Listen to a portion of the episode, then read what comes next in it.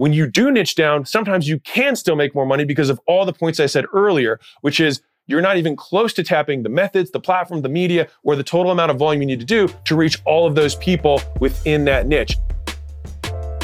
Welcome to the game where we talk about how to sell more stuff to more people in more ways and build businesses worth owning. I'm trying to build a billion dollar thing with acquisition.com. I always wished Bezos, Musk, and Buffett had documented their journey, so I'm doing it for the rest of us. Please share and enjoy. Your market isn't capped, your mindset is capped. Let me tell you what I mean. So, the other day, I had a business owner who was spending $50,000 a month marketing his app that was a fitness app, saying he didn't want to spend any more money because he thought he had saturated Facebook for weight loss, a $60 billion industry in America. I shit you not. Mind you, this guy's making $3 million a year. He's not a moron, but what? But his mindset was capped. Tell you a different story. I had an agency owner also spending $50,000 a month, also on Facebook in the chiropractor niche, saying, Hey, I think I've saturated my market. I was like, You've saturated your market, a $16 billion industry of chiropractor with your $600,000 of spend. Let me zoom out on this for you. So you only run ads on Facebook. I was like, do you run ads on Hulu? Do you run it on YouTube? Do you run them on Spotify? Do you do direct mail? Do you do radio ads? He's like, no, no, no, no. I was like, okay, let's zoom out even further. I was like, do you do cold calls? Do you do cold emails? Do you do cold voicemail drops? He's like, well, no. Okay, let's zoom out even further do you make content for chiropractors? He's like, well, no. On any platform? No.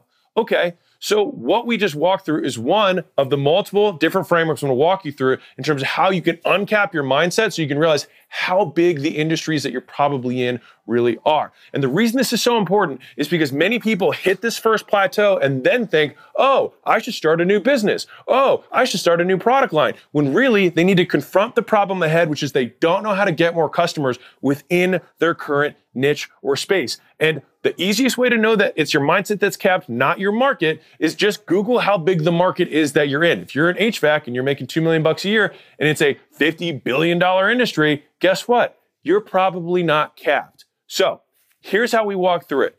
Number 1, from the marketing perspective, you have your method, which is the biggest thing you do. It's running paid ads, it's making content, it's doing outreach, it's getting referrals, it's getting affiliates. Those are the methods that you do to get customers. Underneath of that, you've got the platforms that you do that method on. So you've got Facebook, you've got phones, you've got uh, email, you've got Hulu, you've got YouTube, you've got Taboola, you've got Google Ad. Like there's so many different places that attention are at. Underneath of that, you've got the media on the platform. So if I'm on Instagram, I can go Instagram DMs, I can go Instagram stories, I can go Instagram posts, I can go Instagram reels. I have all these different media within the platform.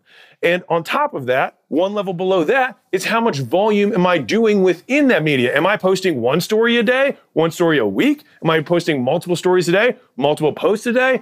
What's my volume? Am I spending $100 a day or $1,000 a day? Or $100,000 a day? So each of these are levers. And this is just framework number one in terms of how much available is out there. And if you've just done one method, on one platform with one medium and you haven't increased the quantity of that thing.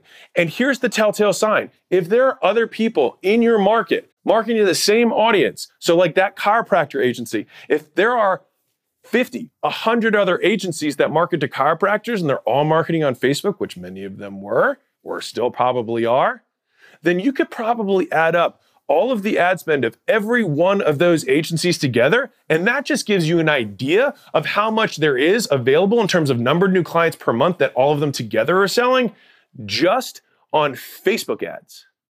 Your market isn't capped, your mindset is capped. Now, rewind real quick. If you're trying to pick what market you're going to go in, I talk about this in my book, $100 million offers. There's four things I want to look at. Number one, are they in pain? Am I actually solving a problem for someone?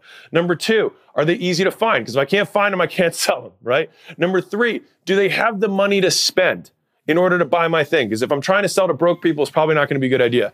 Number four, are they growing? I don't want to be selling to newspapers. I want to be selling to something like old people that are, there's more of them every single day that are retiring, right? So I want to go where the wins are.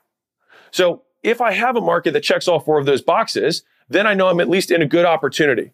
Now, once I have that in place and I looked at the four variables that I talked about earlier, Can I do a new method? Can I do it on a new platform? Can I expand to multiple types of media within the platform I'm currently on? Can I increase the volume that I'm currently doing in the mediums that I have, right? These are the things you could do immediately to get more customers, get more leads today. The next way to think about this is let's say you've capped all of those things, all right, which is probably not true. But let's say you did because we're going into fantasy land here, okay? We're going on a magic ride together. We're going to ride on this magic carpet ride. It's going to be a good time. I'm going to introduce you to what I call the pyramid of markets, all right? There are five directions that you can go in any marketplace to expand. I'll tell you a story of when I learned this. So I went to this meetup of eight entrepreneurs. Together, we were doing $500 million a year in revenue. So this was like a multi-billion dollar room, which is kind of cool. And I was one of the smallest guys there. I think I was doing 30-ish million a year at the time. So I was small. There's only eight guys. Do the math. I was one of the small guys. And the thing is, is that I saw all these guys go around and gals, there was girls there too, and they were talking about their businesses. And take this the way I mean it. I was like, these guys aren't smarter than me. And I didn't feel like they worked any harder than me. I was like, why are they making so much more money than me? Two main factors. Number one, almost all of them had been in business longer than me. Big lesson. Big shit takes time. And I had to learn that. Like, I want you to feel that because it took me a long time to learn. All right. There's not many billionaires under 30. There's like that made it themselves, like 10 in the whole fucking world, right? There's not a lot of them. And fact checkers, maybe it's 20. Who fucking cares? It's not a lot. The second lesson that I learned is that all of them were going after bigger markets than I was. All right. Because at a certain point, you do saturate a niche. And I'm going to give you context to what that means. So, Gym Launch was a licensing company. We specifically, at the time, only focused on microgyms. Now we do health clubs and microgyms because they expanded the market, right? And I'll tell you exactly the process in a second how we did that. But within that pie, there was only 50,000 microgyms in the United States. We'd already spoken with 20,000 of them. So we had absolutely, and still do, have really maximized every media, every channel. We cold call, we cold email, cold DM, we run ads on Google, we run ads on YouTube, we run ads on Facebook, we run ads on Instagram, we make content, like we do all the stuff. We have books, we have free trainings, we like we do all that stuff there. And we have really done a good job building a market leading business there. But again, it wasn't as big as theirs. And that's why we decided to open up another avenue. And that's where the pyramid comes in. So that's what I'm gonna talk about. So if you imagine a pyramid in your head, okay, and you're currently at the middle, and I'm not going to use gyms, I'll use salons to give a different example to mix it up. So if you deal with hair salons for whatever you, maybe you sell hair stuff, or maybe you sell equipment, or maybe you sell consulting services, or maybe you sell marketing, doesn't really matter. You sell to salon owners. Okay. That's your current market. You can go in five directions. Okay. Number one is you can go up market. That means on the pyramid, there are fewer people on the higher part of the market and they cost more, but they spend more. Typically higher quality customers. That's where you go into enterprise sales. It's bigger stuff. We're talking franchisors, as in people who have hundreds of locations under one umbrella, or multi location or chain owners. That's up market for salon owners. Real quick, guys, you guys already know that I don't run any ads on this and I don't sell anything. And so the only ask that I can ever have of you guys is that you help me spread the word so we can help more entrepreneurs make more money, feed their families, make better products, and have better experiences for their employees and customers. And the only way we do that is if you can rate and review and share this podcast. So the single thing that I ask you to do is you can just leave a review. It'll take you 10 seconds or one type of the thumb. It would mean the absolute world to me. And more importantly, it may change the world for someone else. Down market, the second direction you can go is you go to hairstylists. You talk about people who are renting chairs and doing hair with their hands full time, not running the business of hair. There's 10 times more of them than there are of these, and there's one tenth as many up market as there is down. So imagine a factor of 10 or sometimes more as you move up or down the ladder or the pyramid. The third direction you can go is you can go adjacent. So that means like sidestepping. So what's something that's similar in nature, but not exactly the same? That would be like a lash and nails place or uh, a lip place, whatever. Some sort of side market. Like med spas might, depending on the aesthetics of it, might be one there too, right? So there's different adjacent markets of. If, if I were a chiropractor, it might be physical therapy. Like they're similar but different right? You want similar business characteristics, similar avatar in terms of the owner, similar types of customer, within the same larger industry. Now, when you do that, you just open up another vertical and you attack it the same way you did your first one. All right. The fourth direction you can go is you actually go broader. So if you had our original pyramid of the salon, Now imagine a pyramid that's all the way like this, and it includes all the adjacent pyramids within it, which would then just be beauty. So that includes med spa owners, lash owners, Botox places, uh, which is med spas, uh, salon owners, massage studio, like all of that kind of falls in the same psychographic. They serve the same customer, right? So that would be going broader if we wanted to really open up the net. Now, the last direction you can go, and this is an interesting point, is the only one that makes your market smaller, but it doesn't necessarily mean you make less money, which is you could become narrower. And so what that means is instead of just being all salon owners, it might be salon owners who specialize in extensions or a blow hair place. You know, they, they just do the Brazilian blowouts. Like they're just doing that specific thing. And what's interesting is oftentimes when you do niche down, sometimes you can still make more money because of all the points I said earlier, which is you're not even close to tapping the methods, the platform, the media, or the total amount of volume you need to do to reach all of those people within that niche. And so then when you niche down, become more specific with your messaging, your offer, and the value deliver. Because if you can make this one specific avatar 10 times more money than the broad avatar, you should absolutely niche down on that one and be specific in your messaging. And we've done this with companies and doubled or tripled or sometimes 5x the revenue of the business, despite cutting down who they market to by like 85% by getting really specific about who we serve best. And so, big picture, zooming all the way back out, if right now you're not getting as many leads as you want, and you think that your market is saturated because of what you do, and realistically, all you did is you know there's five other competitors and you think you have 20% of the market, you should be looking the way an investor looks at the marketplace and says, This is a $60 billion industry. I have not even 1% of this industry. In order for me to reach everyone before even going into the second pyramid of how I can expand, I should be looking at saying, I've already talked to 40% of the industry. Like, you talk to 40% of the industry, you have all of my blessing to start the next vertical or move one of those five directions.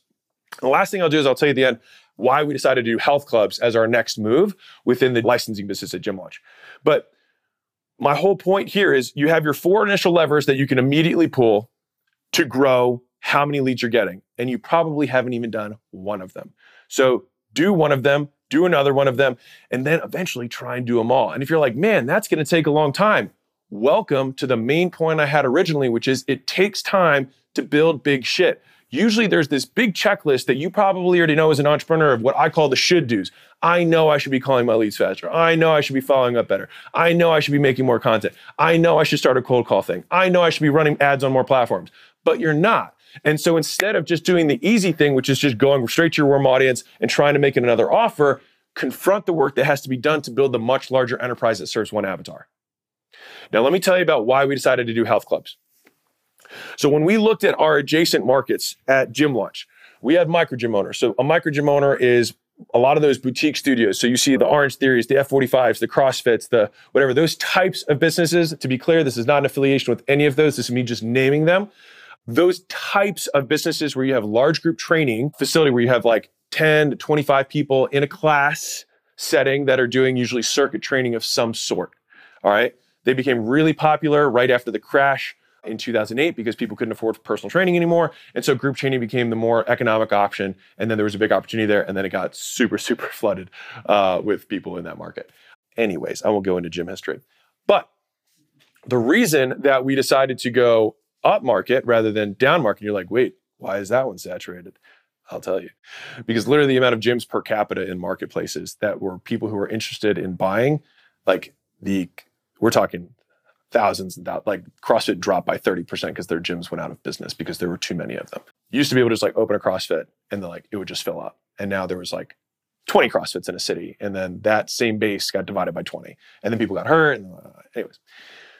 So we could have gone down market to personal trainers. We could have gone up market to health clubs. We could have gone uh, to physical therapists or chiropractors, actually very similar in nature. We could have gone to any type of health studio in general if we wanted to go broader, or we could have gone more narrow, which at that point we had already taken that big narrow step, which was 30 customers, signed lease, one employee for a micro gym owner. So, like, we were very specific on who we knew. And so we'd already taken that step. But those were the directions we could have gone in. The reason we went to health clubs is that I asked our team one question. I said, of these different potential avenues or avatars that we could pursue. Who do we provide the most value to by absolute metrics in terms of dollars made? And it was by like, it was no contest. Health club owners, we were able to immediately make them like tens of thousands of dollars within the first like month by restructuring some of the things that we could do within their business and then like doubling or tripling their bottom line by adding by reorganizing their onboarding process, reorganizing their sales process, how they handle retention, and how they handle upsells for personal training and supplements and things like that within their space. And it turned out that those business owners were actually even better fits in a lot of ways because they were business owners first. A lot of micro gym owners are fitness passionate first, business second. And so we have to break a lot of beliefs with them to be like, it's okay to sell. It's okay to charge more. Like, don't sell from your own wallet. Like, supplements aren't evil. Like, having multiple revenue streams. Like, maybe you should pay people on time. Like, there are things that we have to do to smaller businesses. I'm just being real. Like, it is what it is. Like, some people starting out and they don't know, and that's fine. That's why we're here. But with the health club owners, they already have 10 employees. They've already put $500,000 into the facility. Like they understand return on capital. And so for them, when they saw what we could make them versus what it cost, it was a much more of a no brainer than someone who's still always worried about how they're going to pay payroll tomorrow. The personal trainer version of that for that business, we could add less value. There's way more of them. But for us, I tend to, if you've noticed any of the businesses that I do, I tend to go up market because I prefer to always sell to better customers. That's me.